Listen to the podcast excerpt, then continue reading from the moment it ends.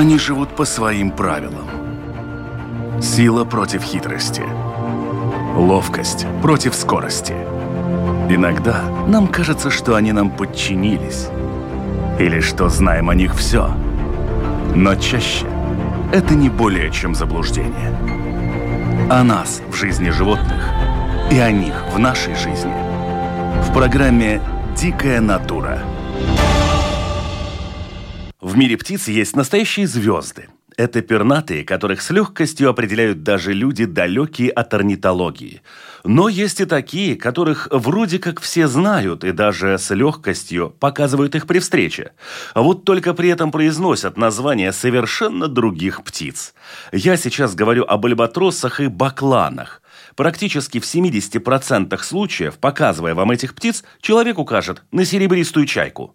Программа «Дикая натура» решила разобраться в этой путанице. И сегодня наш первый герой из этой пары. Давайте знакомиться с Бакланом.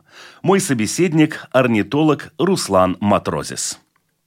Руслан, здравствуйте. Здравствуйте. У нас сегодня птица очень известная, очень широко известная, все в ней разбираются, только мало кто, видимо, знает, как она выглядит, и это баклан. И вообще, в общем-то, это же ну, не одна птица, это там целое семейство. Да, всего в мире встречается 42 вида бакланов, из них в Латвии в основном встречается один большой баклан, но один раз встречен еще и такой маленький вид, малый баклан. Поэтому в основном мы будем говорить о большом баклане. Ну вот давайте начнем, наверное, с самого простого и самого примитивного. Это вообще внешние данные этой птицы. Как можно определить, что передо мной именно баклан? В основном бакланов можно видеть стайками, то есть это такие крупные птицы, больше гуся, э, длиной 60-95 сантиметров, чуть меньше лебедя, и в основном их видят или в полете, они летят такими стайками, или вот на морском побережье, где есть камни, они сидят на камнях, сушат крылья и иногда близко довольно-таки подпускают. Они черные или такие вот молодые птицы с белыми пятнами, но в основном преобладает черный цвет. Так что их в основном близко можно увидеть или на море, или где-то на водоемах, где они гнездятся, или в основном, вот если обратите внимание, они постоянно перелетают. То есть постоянно такие небольшие стайки летят с внутренних водоемов куда-то на море. Ну, то есть, если мы возьмем так называемого всеми любимого псевдобаклана, это серебристую чайку, то они не похожи друг с другом от слова «совсем». Да, это совершенно разные виды, совершенно разные группы, но многие люди почему-то их путают. Скорее всего, это связано с тем, что вот первые такие э, напечатанные ошибки, скажем, были в 70-х годах, когда вот я нашел одну статью, которая называлась пойман баклан с кольцом. Я посмотрел, и там была фотография. Стояла девочка и держала серебристую чайку с эстонским кольцом. И она объясняла, что вот таких э, вот птиц, этих бакланов, так называемых, она видела на Черном море. Скорее всего, это всего связано, вот эти ошибки, с тем, что многие люди, которые вот приехали с других регионов, с севера или с Черного моря, они называют вообще вот любых морских птиц бакланами. То есть что-то там летают, и чайки, и бакланы, и утки, они их просто называют бакланами. Поэтому что-то здесь а, связано с этим, так как вот в латышском языке такой путаницы нет. В латышском языке название Юрас Крауклис – морской ворон. То есть баклан там даже близко нет. Хотя уже вот некоторые латыши, я слышал, тоже вот на русском называют серебристый человек бакланом, потому что они не могут, наверное, как-то понять, что это такое, хотя очень много раз говорили и показывали, рассказывали, как отличать, что это не может быть баклан, который гнездится в городе, но все равно люди до сих пор, многие называют вот чаек бакланами. Да, кстати, вот я тоже хотел упомянуть, что второе название баклана – это морской ворон или морская ворона. Это не только в латышском языке. И, тем не менее, баклан, в плюс ко всему этому, он же не является даже родственником чайки. Нет, это совершенно разные группы. Чайки – это вот у них э, ближайшие – это крачки, это вот такие морские поморники. А бакланы – это совершенно другая группа. И единственное, что их объединяет, что они в основном встречаются на море. Вот это морские виды, которые питаются рыбой и э, обитают э, и гнездятся как на морском побережье, так и на внутренних водоемах, но ничего там близкого нету среди них.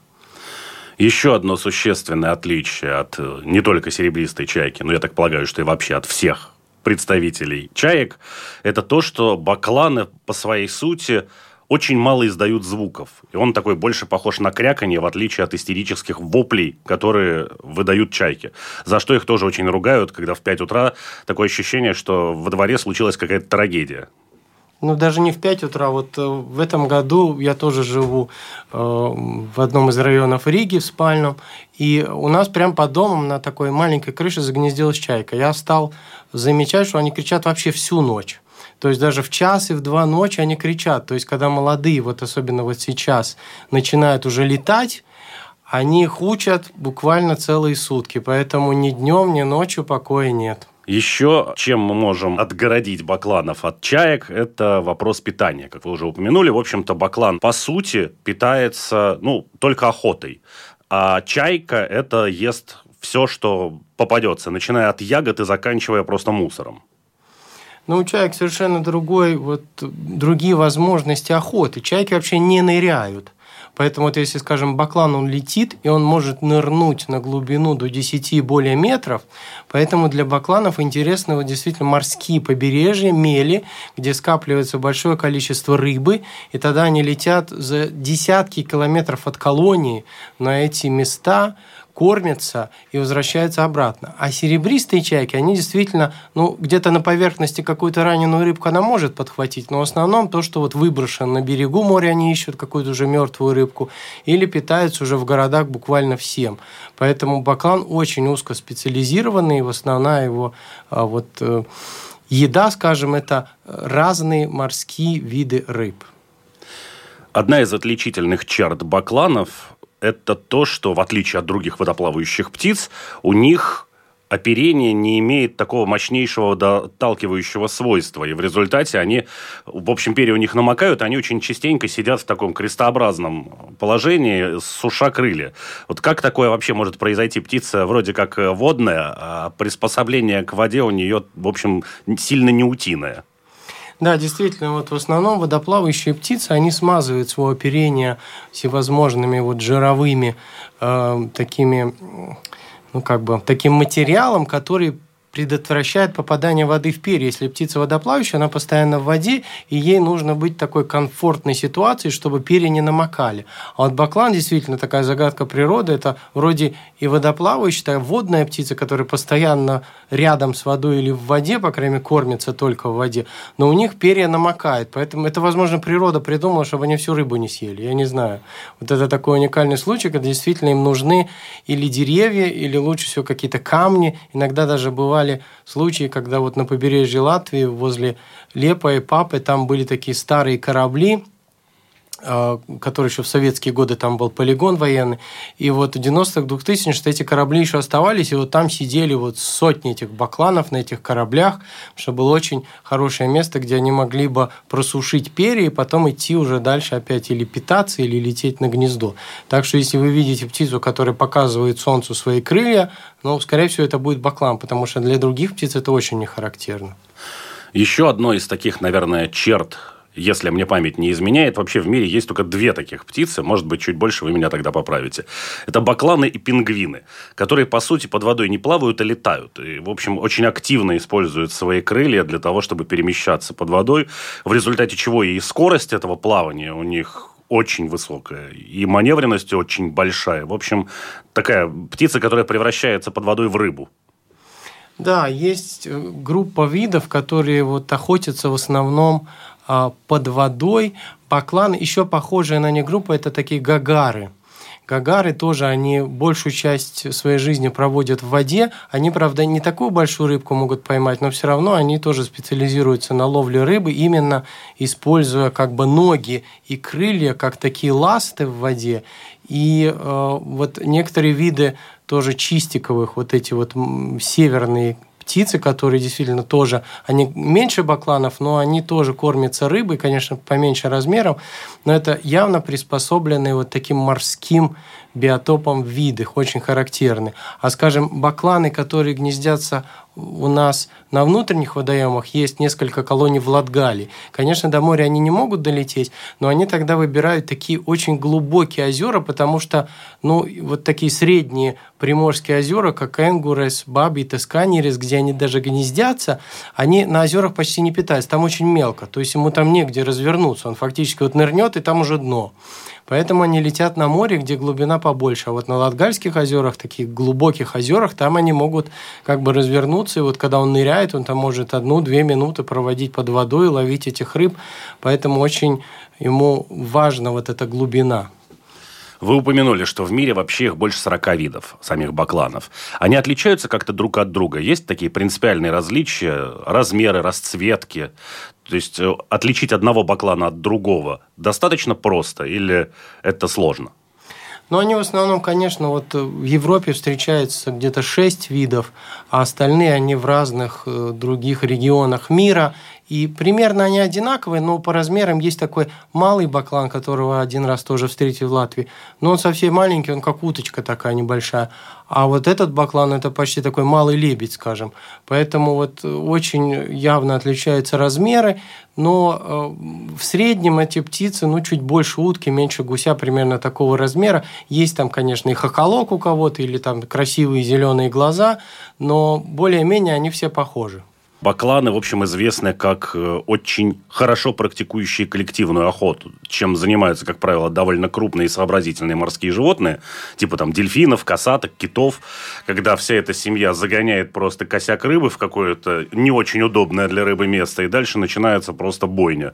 Всего, что в центре находится, они сменяют друг друга, и у бакланов такая же история. То есть, пока все бакланы эту рыбу загоняют, один нырнул, рыбу схватил, тут же сам в круг, следующий, следующий, следующий, следующий.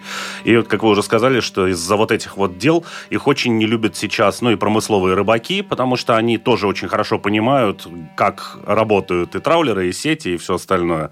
И рыбохозяйство, которое тоже они могут, в общем-то, вычистить этот водоем. И тем не менее, в истории, в общем-то, человека и Баклана люди обратили на их способность охоты и на их вот эту вот результативность уже очень давно. И в странах Азии до сих пор существует вот эта система рыбалки, когда Баклан с ошейником, чтобы он не мог проглотить какую-нибудь хорошую большую рыбу, у него ее отбирают и торжественно отдают ему там какую-то мелочь, которую не жалко рыбаку. То есть, в общем, человек эксплуатирует этих птиц уже давно в этом плане. Да, вот надо сказать, что этот вид также интересен тем, что он очень быстро распространился на север. Обычно вот распространение видов происходит постепенно, это может занять многие десятилетия. Вот, скажем, если вид гнездился только в Южной Европе, то есть, может, за 30-50 лет он как-то постепенно э, уже э, начать размножаться где-нибудь на северных широтах. А баклан вообще уникальная ситуация. Это как бы вид, который встречается ну, в основном на побережьях. И э, в течение 20 века очень редко встречался в Латвии. Вот я, когда его в ранней юности увидел в Устье Даугава, я вот в 90-м году, я хотел писать отдельную статью, потому что это такое интересное наблюдение было. А потом уже к концу 90-х это был такой обычный вид. То есть получается, что фактически вот первое гнездование в Латвии было в 89 году, Латгалии на озере Лубанас. И к концу 90-х уже гнездилось тысяча, может, полторы тысячи птиц. То есть очень быстро по каким-то причинам популяция расширилась, и сейчас в Латвии примерно 3,5-4 тысячи гнездящихся птиц, около 20 колоний – и, в общем, в Европе около 400 тысяч. То есть в Латвии примерно 1% от европейской популяции, но вот эти 3,5 4 тысячи птиц, конечно, ну, очень значительно влияют на вот рыбные ресурсы. Также для бакланов характерно то, что когда они начинают гнездиться на каком-то островке озера, то вот э, они выделяют столько кала, вот этого помета, что фактически деревья умирают. То есть очень, очень такой как бы ядовитый, скажем, для растений. И когда вот колония 5 или больше лет, это просто такие почти мертвые деревья без листьев, и внизу даже трава не растет, то есть отдельная крапива. То есть они также вот э, ну, негативно влияет на вот растительность даже где гнездятся. То есть это очень не характерно. Все другие птицы, если гнездятся, то они ничего этому дереву с нам не делают. А вот бакланы, они очень портят, скажем, вот эти вот природные биотопы. И вот э, даже были исследования, когда э, ботаники просматривали вот эти места гнездования, описывали, какое количество вот растений исчезло просто вот в этом таком ядовитом смесиве, когда вот, скажем, в три больших птенца в гнезде, если там 100 гнезд вот на этом островке, то, то фактически через пару лет это все погибает. Я видел в ряде публикаций как раз упоминание о том, что вот эти вот э, испражнения бакланов, в общем-то, являются довольно дорогостоящим удобрением, ну или, по крайней мере, в состав чего-то такого входят. Ну, наверное, эта концентрация очень большая, поэтому, вот, конечно, когда используют какие-то удобрения, там нужно с определенным количеством на определенные там э, территории, вот, наверное, у них слишком много. Но в Латвии, как я знаю, не используют вот, вот этот материал, потому что его очень трудно достать тоже. Это в основном какие-то островки или Э, ну, такие труднодоступные где-нибудь кусты на заросшем озере, поэтому ну, этого, этого не используется. Но колонии бакланов очень хорошо видно даже с сателлитов. Просто если взять, посмотреть сателлитов, исходя из того, что все деревья становятся белыми через несколько лет, то можно посмотреть какие-то островка, островки больших озер, ведь вот там гнездятся бакланы. То есть прямо с воздуха это видно, это белые такие большие пятна, которых не должно быть в природе. Мы вот э, на протяжении нашего разговора периодически упоминаем знаем, что бакланы, в общем-то, водные охотники, хорошо ныряют, гнездятся на деревьях и так далее, и так далее, и так далее. И, тем не менее, наверное, стоит еще тогда здесь затронуть вот какой момент, почему баклан не серебристая чайка. Это какие конкретно места с точки зрения человека, и опять отношений с человеком, выбирает для своего гнездования баклан насколько известно мне, встретить его в микрорайоне, в принципе, невозможно, даже если там есть озеро, потому что он постарается выбрать какое-то место, где человек будет, ну, просто по минимуму. Случайно и изредка. Ну, в основном они, конечно, гнездятся вдалеке от людей, хотя вот ближайшая к городу к Риге колония – это на острове на Даугаве возле поселка Дарзани, это окраина Риги. Там такая небольшая колония, около 50 пар. А другая ближайшая колония к Риге – это на острове на Большом Балтазерсе. Так что, по идее, они гнездятся недалеко от людей, но этот вид, он очень боится человека. Вот даже а, несмотря на то, что в основном-то на него не охотится, мясо бакланов, оно невкусное. Ни чаек, ни цапель, ни бакланов, ни поганок, такая группа, они прям называются поганки, у них мясо невкусное. Ингагары. То есть в основном, получается, те виды, которые в море питаются или связаны с морем, они невкусные. Потому что они питаются рыбой, скорее всего, там мясо очень такое невкусное получается. И во многих странах э, действительно баклана преследуют, но это очень трудно.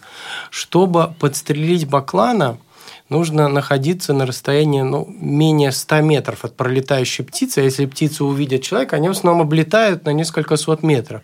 И даже на рыбных прудах я замечал, что вот когда ты подходишь к берегу пруда, они отплывают так, чтобы было метров 200-300, чтобы не попасть, вот, э, скажем, из винтовки, если кто стрелял.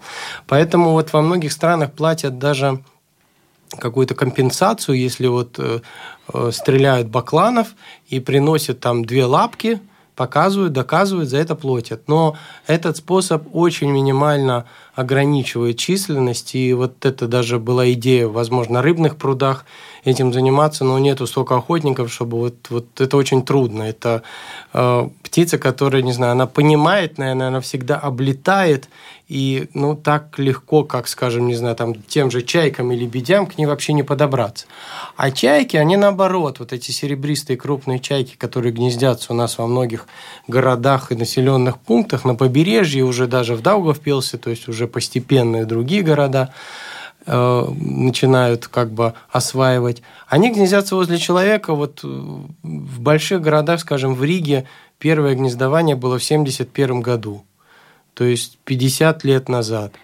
И постепенно э, с каждым годом численность ну, или возрастает, или, по крайней мере, не меняется. Трудно сказать, потому что бывает, что на каждой крыше там одно-два гнезда. Представьте, это пару тысяч домов. То есть, ну, вот, скажем, серебристая, она не боится людей, она может ходить буквально там нескольких метрах или от метра от человека. Многие такие уже наглые птицы прилетают на балконы, и там люди их подкармливают. Или больше всего это когда бабушки подкармливают кошек, оставляют сухую еду. Там, естественно, первый король – это серебристая чайка, которая разгоняет всех кошаков, пока она не поела. Кошки сидят, ждут. Потом ворона уже, и потом только кошка подходит. Так что она такая более, скажем, серебристая чайка, она более наглая и ну, более смелая. И этим она также вот ну, облегчает себе жизнь, потому что если бы она вот гнездилась, как вот сто лет назад где-то на дальних болотах, то им, конечно, не было возможности так увеличить численность. А Баклан до сих пор боится людей, и это вот ну, наверное, все-таки спасает в определенном мере его, потому что если бы бакланы были рядом с человеком и вот продолжали вот потреблять столько ресурсов, я думаю, ну, люди бы придумали, как уменьшить численность. А вот к кому мы можем их отнести? Ведь э, есть же, в общем-то, у всех там биологов, у всех, кто занимается с природой, убеждение и прям целая поговорка о том, что в природе нет ничего, безусловно, вредного или лишнего. Всегда для чего-то кто-то существует. В случае с бакланами, если они в состоянии вычистить пруд от рыбы и продолжают еще и при этом э, размножаться, если позволяет, в общем-то, ресурс, то фактически это такая птица уже на грани с вредителем. Вообще трудно так сказать, э, как вот что лучше было бы, если было больше бакланов или больше чаек или больше гагар, но э, все-таки для каждого вида есть определенное количество, которое необходимо для того, чтобы вот эта популяция существовала нормально. Но многие виды, которые связаны с морем, они уменьшают количество, поэтому, возможно, как вот конкурент, там вот этот баклан, которого численность фактически увеличивает, он дает такой негативный эффект. Но вообще, вот если так посмотреть, легче, наверное, охранять и как-то пытаться улучшить жизнь определенным видом, чем с какими-то видами бороться, потому что это затраты гораздо больше. Попытаться уменьшить численность вот баклана, вид, который встречается во всей Европе. То есть это не будет так, что вот, допустим, вот в Латвии приняли какое-нибудь решение, давайте вот отстрелим максимально, уничтожим. А что это изменит? Вот, допустим, мы уничтожим наши 3,5 тысячи пар. В Эстонии гнездится 25 тысяч. На островах десятки островов, там невозможно их уничтожить, просто это огромное количество. А еще они узнают, что освободилась территория. Естественно, они, те же эстонские, прилетают к нам, смотрят, тут освободилась территория, тут еще есть места, где бакланов нет, они начнут тут гнездиться.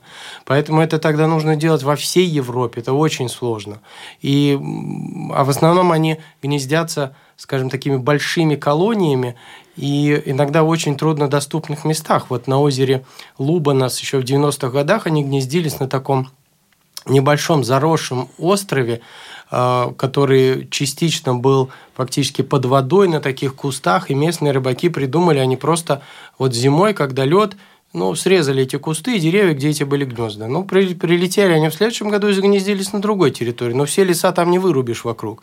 У них причем нету такого характерного, что им нужны вот такие-то деревья. То есть они в любом таком леске могут загнездиться. Там достаточно крупных деревьев, сделать на одном дереве по несколько гнезд и будут искать места. Они могут даже 20 километров летать и больше, вот если там от какого-нибудь места кормежки до места гнездования, это не проблема. Поэтому вот бакланы, они ну, скажем, с одной стороны, вид уже, можно сказать, вредитель, потому что ну, слишком большая численность во всей Европе увеличивается, и он очень много потребляет ну, ресурсов. Потому что вот те же рыбаки, которые раньше ловили рыбу где-нибудь в районе Рага Цемса, где вот несколько колоний бакланов сейчас туда летают кормиться, но у них все, нет улова – Плюс нет улова, ну, морские птицы, которые те же тюлени, которые кормятся вот теми же рыбами, э, ну, наверное, должны куда-то переплыть другие места, искать, где другие рыбы есть, потому что если это место постоянно э, используется бакланами, ну, рано или поздно там рыб будет очень мало. Так что, ну, баклан – это все-таки вид, которого, ну, 30 лет назад, возможно, мы и радовались, что у нас новый вид птиц, интересный, красивый, необычный. Но сейчас, конечно, это уже последние лет 20, это очень большая проблема, и постоянно э, пытаются решить, вот что делать. Допустим, технические специалисты придумывают последние годы какие-то вот такие системы, которые можно было установить на рыбных прудах с записями звуков каких-то вот хищных птиц или других звуков, которые бы отпугивали этих бакланов. Потому что, ну, человека там не поставишь с винтовкой, и, ну, такой, если есть такая система, то, возможно, вот на каких-то территориях было бы Э, ну, целесообразно поставить такие вот отпугивающие устройства, и тогда вот э, ну, как бы количество бакланов там уменьшится, потому что у нас вот в основном-то рыбные пруды очень большие, там сетью их не покроешь, это десятки иногда километров буквально, пару километров один пруд только с одной стороны. Поэтому единственное это или отпугивать, а если они подлетают к человеку на 200-300 метров, даже на лодке подъедешь, они улетят опять на 200-300 метров. И так ты за ними ездить не будешь все время. Так что, возможно, только вот установка таких технических средств для отпугивания, но на море этого невозможно сделать. Так что это только решение для каких-то вот рыбных прудов. Вы упомянули в разговоре еще такую птицу, как гагара. А, насколько известно мне, гагара является в мире, в общем-то, водоплавающих птиц рекордсменом по глубине заныра. Скажем так, это 50 метров. Ну, а вот герой нашей сегодняшней программы, правда, это один конкретный антарктический, так называемый синеглазый или голубоглазый баклан, там зарегистрировано аж 45 метров. И, насколько мне известно, еще у бакланов есть очень своеобразное строение века глаза, типа как у акулы, он закрывается на момент ныряния. Это типа очков для подводного плавания или для чего? Ну да, потому что он все-таки ориентируется именно на зрение, ему нужно очень хорошо видеть, поэтому если там, э, ну, наши моря тоже они не так прозрачны, как, скажем, тропические, поэтому там, ну, под водой, чтобы не поранить глаза, ему, естественно, нужно их как-то прикрыть, скажем, но с другой стороны видеть, куда он плывет и вот эту рыбку, на которую он охотится. Поэтому это такое приспособление для ну, просто вот охоты и выживаемости, чтобы они там все не болели глазами. Вот э, именно для ловли рыбы в таких, э, ну, с одной стороны, даже глубоких местах, потому что, ну, если на внутренних водоемах ну, может, 5-10 метров, то на море там, в зависимости от того, где эта рыба находится, он может и подальше, поглубже, скажем, нырнуть. Гагары ныряют гораздо, скажем, дольше. У них все-таки немножко другая тактика тоже. У баклана клюв с такими как бы чтобы удержать рыбу, у него там такие как полосочки на клюве, которые ну, используют как вот как, э, скажем, какой-то инструмент, чтобы не выскальзывало. То есть он хватает эту рыбку и может э, просто ее держать, потом он всплывает, и тогда он ее глотает, то есть глотает целиком. У гагары клюв более острый, там немножко другая также техника ловли, но ну, баклан это, скажем, такой вот клюв похож на вот таких тоже водоплавающих, как крохоли. Это такие крупные сравнительно утки, около вот самой крупного килограмма. У них тоже похожий клюв, но они ныряют также, но ловят меньше рыбок. Так что баклана такая ниша, которые, вот, э, скажем, очень много же птиц, которые кормятся рыбами. От самых маленьких зимородок берет совсем маленьких, цапли тоже берут маленьких рыбок, вот, скажем, Скопай, Орлан Белохвост уже берут килограммовые, там несколько килограммовые, а у Баклана вот эта средняя группа, наверное, там 200-400 грамм вот такие рыбки, ну, которые других птицам трудно понять. Ну, возможно, олуши питаются вот такими, наверное, рыбами. Но в своей нише вот он один из всего нескольких видов, которые могут вот такие, такого размера рыб поймать и как бы вот питается только ими. Еще одной из отличительных черт, наиболее ярких, наверное, можно назвать, в общем-то, вы уже упомянули, это клюв баклана, но там дело не в самих пластинках. Насколько я понимаю, там вот этот сам кончик клюва, он очень своеобразен и очень отличается, ну, как минимум, от чаек. Да, там такой крючок есть, чтобы вот эту рыбку захватить, вот так как он сразу ее не может убить, она все-таки, ну, более крупная, он просто ее, ну, как бы зацепляет и поднимает на поверхность. Вот такой же клюв у тех же крохолей, а у чаек он прямой. Он просто вот чайка может просто взять. У чайки даже, ну, хотя он острый у чайки, но им даже иногда трудно эту рыбку разделать, потому что, ну, все-таки клюв не такой мощный. Вот, скажем, какие-то хищные птицы, они могут вот эту рыбу по кусочкам разобрать и покормить птенцов. А чайки, те же бакланы – они просто глотают. Вот размер, который соответствует, они могут. Э, глотнуть.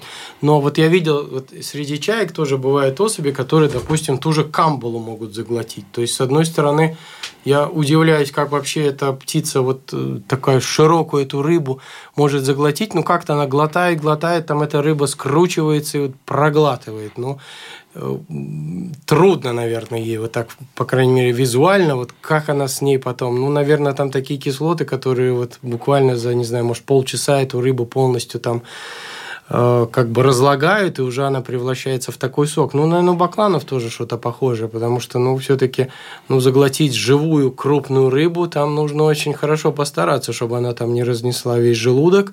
То есть она, скорее всего, уже сразу там погибает и вот уже разлагается, пока баклан долетает до колонии, кормят птенцов. Мы уже упомянули огромное количество таких э, уникальных способностей Баклана как птицы, то есть и то, что и ныряет он, в общем-то, чуть ли не глубже всех своих собратьев по водным видам спорта. И летает он под водой, в общем-то, с большой скоростью и с большой проворностью. И как охотник, рыболов, это очень успешное создание, которое, в общем-то, настолько успешно, что периодически угрожает всем остальным видам, которые питаются тем же самым, в том числе и людям. Но при этом есть вот э, вторая сторона монеты, что касается именно полета как птицы. Вот тут Баклана природа в какой-то момент сказала, хватит тебе уникальных способностей. Ну да, бакланы вообще не особо летают далеко, потому что вот многие виды птиц, которые связаны с морем, они иногда вот улетают буквально на тысячу-две тысячи километров на зимовку в Средиземное море или там, скажем, в Африку. А баклан, он такой ближний мигрант, так называемый. И вот последние уже лет 10 все больше и больше бакланов остаются зимовать в Балтийском море. С одной стороны, это как бы логично, если море не замерзает, рыба там постоянно есть, и, ну, возможно, меньше, конечно, чем там в летний период, но и количество бакланов гораздо меньше остаются. Но вообще вот по данным кольцевания, вот те бакланы, которые гнездятся у нас, они почти по всей Европе разлетаются. То есть часть летит в сторону Средиземного моря, достигая там Болгарии, Италии, часть отправляется уже в сторону Англии, очень широко разлетается. И вот здесь даже так непонятна логика, зачем им так далеко лететь, потому что, скажем, те, те же чайки, которые серебристые, вот, э, которые вылупились в Латвии, они в основном летят только вот по региону Балтийского моря. То есть молодые долетают до какой-нибудь Польши, Дании, там проводят вот несколько лет жизни, потому что они начинают гнездиться с 4-5 года жизни, когда они уже такие белые становятся. И э, потом возвращаются. То есть им даже далеко не надо летать. Хотя бакланы летают сравнительно далеко. Непонятно почему. Но, возможно, со временем эта популяция как-то больше приспособиться вообще особо далеко дальше Балтийского моря не летать, и они будут здесь зимовать уже в более большом количестве. И тогда, если вот, скажем, сейчас бакланы пролетают в среднем в конце марта, улетают в ноябре, в октябре-ноябре, но зимой их гораздо меньше. Но если они будут весь год, то это будет еще хуже местным популяциям рыб. Да, вот когда затрагиваются темы, ну, условно, близко перелетных птиц, для меня всегда появляется очень большой вопрос, зачем мигрировать, допустим, из Латвии в Эстонию, из Эстонии в Польшу, если по большому счету климат ну, глобально не меняется в этих странах. Что за смена такие зимовки? Ну, исторически многие виды улетали именно потому, что не было возможности прокормиться. Все-таки здесь было гораздо холоднее. Те же белые аисты, которые уже ну, в наши дни, скажем, с тем климатом, который сейчас, они уже частично зимуют и в Испании, и в Израиле. А так они в основном летели очень длинные расстояния в Южную, Центральную Африку. То есть это иногда до 10 тысяч километров в одном направлении. Это туда, обратно. Ну вот это я понимаю. Обратно. А слетать в Эстонию в январе, а потом вернуться назад? Ну, наверное, как-то это все-таки вот риски, которые птицы при перелетах э, довольно-таки большие, потому что, ну, просто миграция бывает такие виды, которые летят очень, ну, скажем, далеко одним разом. То есть они накапливают энергию и перелетают пол Европы. А есть виды, которые должны питаться постоянно. Более мелкие виды, которые не могут э, вот столько энергии сразу скопить, они вот день летят, день питаются. Поэтому это разная тактика. У бакланов, наверное, они тоже они накапливают жиры, скажем, осенью перед полетом, и уже могут вот так за один раз улететь куда-нибудь до Польши, потом до Венгрии, куда-нибудь уже к Италию. И э, целесообразность того, зачем туда лететь, ну, наверное, все-таки тут меньше рыбу. Это северная часть вот Европы, где он встречается. Это и уже сам север, и Балтийское море. Ну, наверное, постепенно все-таки будет все больше и больше бакланов. Ну, так по логике должно было быть. Хотя все равно многие улетят подальше. Может, им не нравится вот в одном месте жить постоянно. Хочется видеть другие места, там рыба вкуснее или другая рыба, другие виды.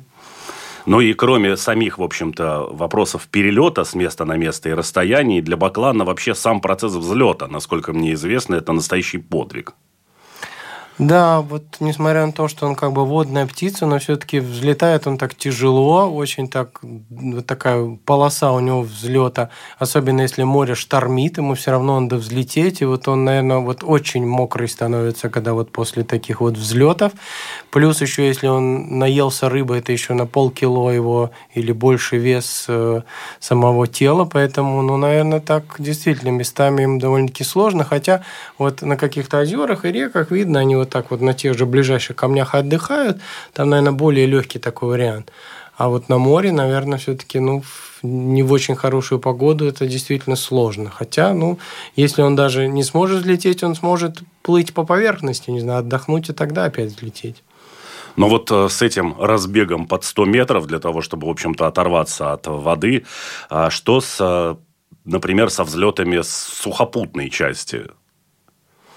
Ну, наверное, все-таки полегче, потому что он, когда взлетает уже с воды, с моря, он уже мокрый. То есть перья мокрые, тело как бы тяжелее становится. А когда он уже посидел на дереве или на камне, высушился, ну, скорее всего, просто вот так вот уже перед полетом куда-нибудь подальше, они, наверное, сохнут, и тогда уже летят более таким легким как бы э, полетом. То есть вот без этого сопротивления воды.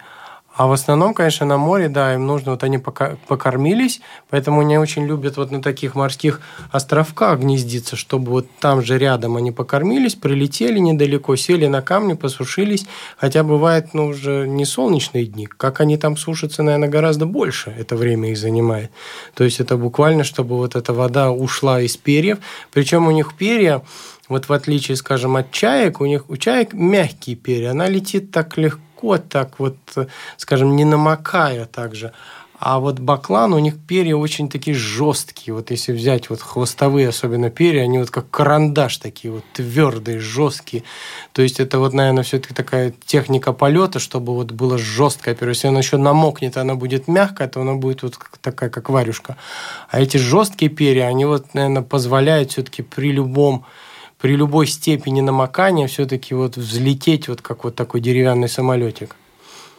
У меня почему-то появилось э, скорее такое внутреннее ощущение, вот при вашем рассказе о жесткости перьев, я не знаю, не, не трогал, называется, что, возможно, подобные жесткие конструкции еще и помогают им как раз вот с этим плаванием под водой, которое они используют достаточно хорошо в виде там рулей каких-то с мягкими перьями.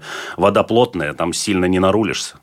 Ну вот если возьмем тоже сравнение с гагарами, такие же морские птицы, у гагар хвостик вообще маленький. У них основная функция – это крылья. То есть у них такие стрелообразные крылья, как у самолета, такие подобные. Они фактически только крыльями разгоняются. Баклана очень жесткий хвост, он, наверное, помогает себе также вот хвостом, потому что он там должен не то, что вот нырнуть, он еще там всякие акробатические номера вытворяет, чтобы эту рыбку поймать, или вот эту стая рыбы, когда идет, попытаться там, скажем, еще не столкнуться со своими собратьями, то есть когда там стая ныряет, то есть у них, наверное, тоже там определенные должны быть меры предосторожности. Если там все друг друга будут а, как бы под водой врезаться, то это тоже ничем хорошим не кончится. Поэтому он такой действительно акробат. Вот использует и крылья, и хвост, наверное, и как-то шея длинная вот это ему помогает. С одной стороны, зачем ему длинная шея? Потому что он, ну, как бы вот шею не используют, вот, скажем, лебеди, они не могут нырнуть, но они вот опускают эту шею, ну, на дно, скажем, водоема и со дна достают растения. Она используется вот для кормежки. А вот у баклана она фактически, ну зачем такая длинная шея? Вот, наверное, она как-то все-таки вот использует ее, чтобы можно резко повернуть вправо-влево и схватить эту рыбку. Так что, наверное, у бакланов используются при охоте и хвост, и крылья, и лапы, и шея. Все возможные органы, которые у него есть, чтобы поймать вот эту ну, довольно-таки крупную рыбку.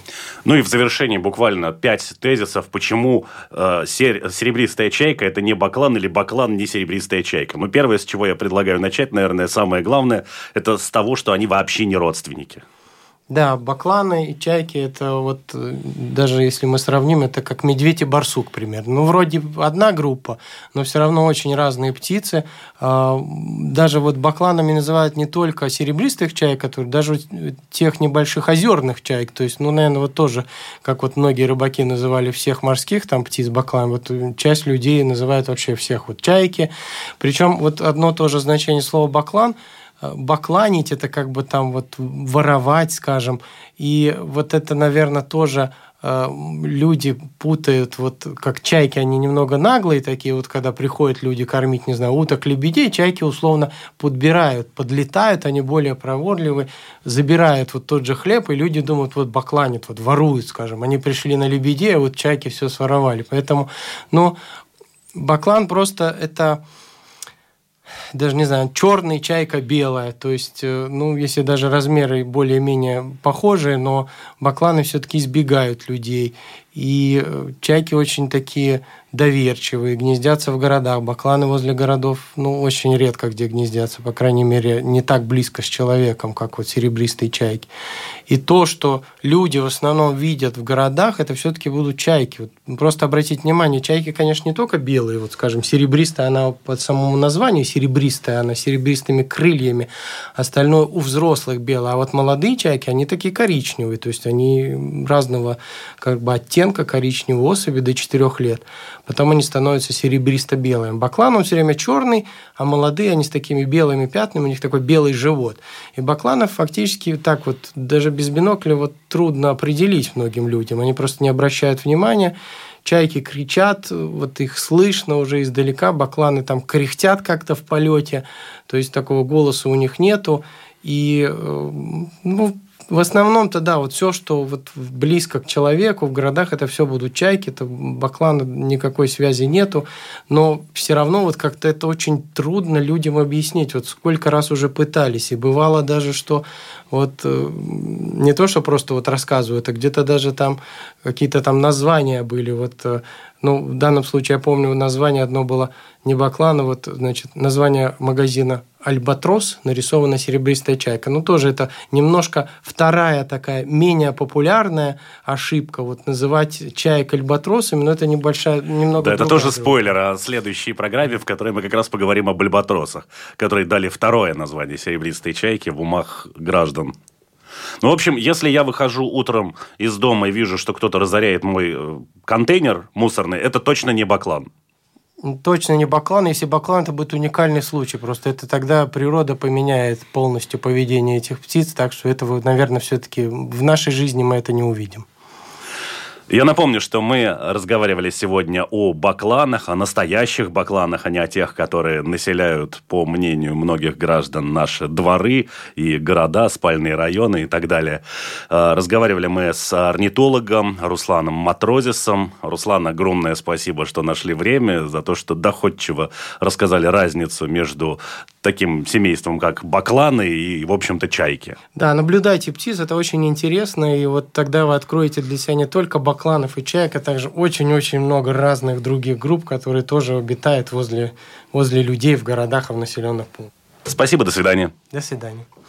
Ну, а в завершении выпуска я лишь хочу напомнить, что программа «Дикая натура» выходит на волнах латвийского радио 4 по понедельникам после 10-часового выпуска новостей.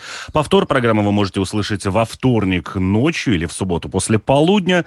Кроме того, все выпуски программы можно найти на сайте латвийского радио 4 в разделе «Дикая натура», а также на крупнейших подкаст-платформах. Ну а все видео выпуски программы вы можете найти на одноименном канале на Ютубе. Ну а нашим радиослушателям и нашим слушателям подкастов до новых встреч! Они живут по своим правилам. Сила против хитрости. Ловкость против скорости – Иногда нам кажется, что они нам подчинились. Или что знаем о них все. Но чаще это не более чем заблуждение. О нас в жизни животных и о них в нашей жизни. В программе «Дикая натура»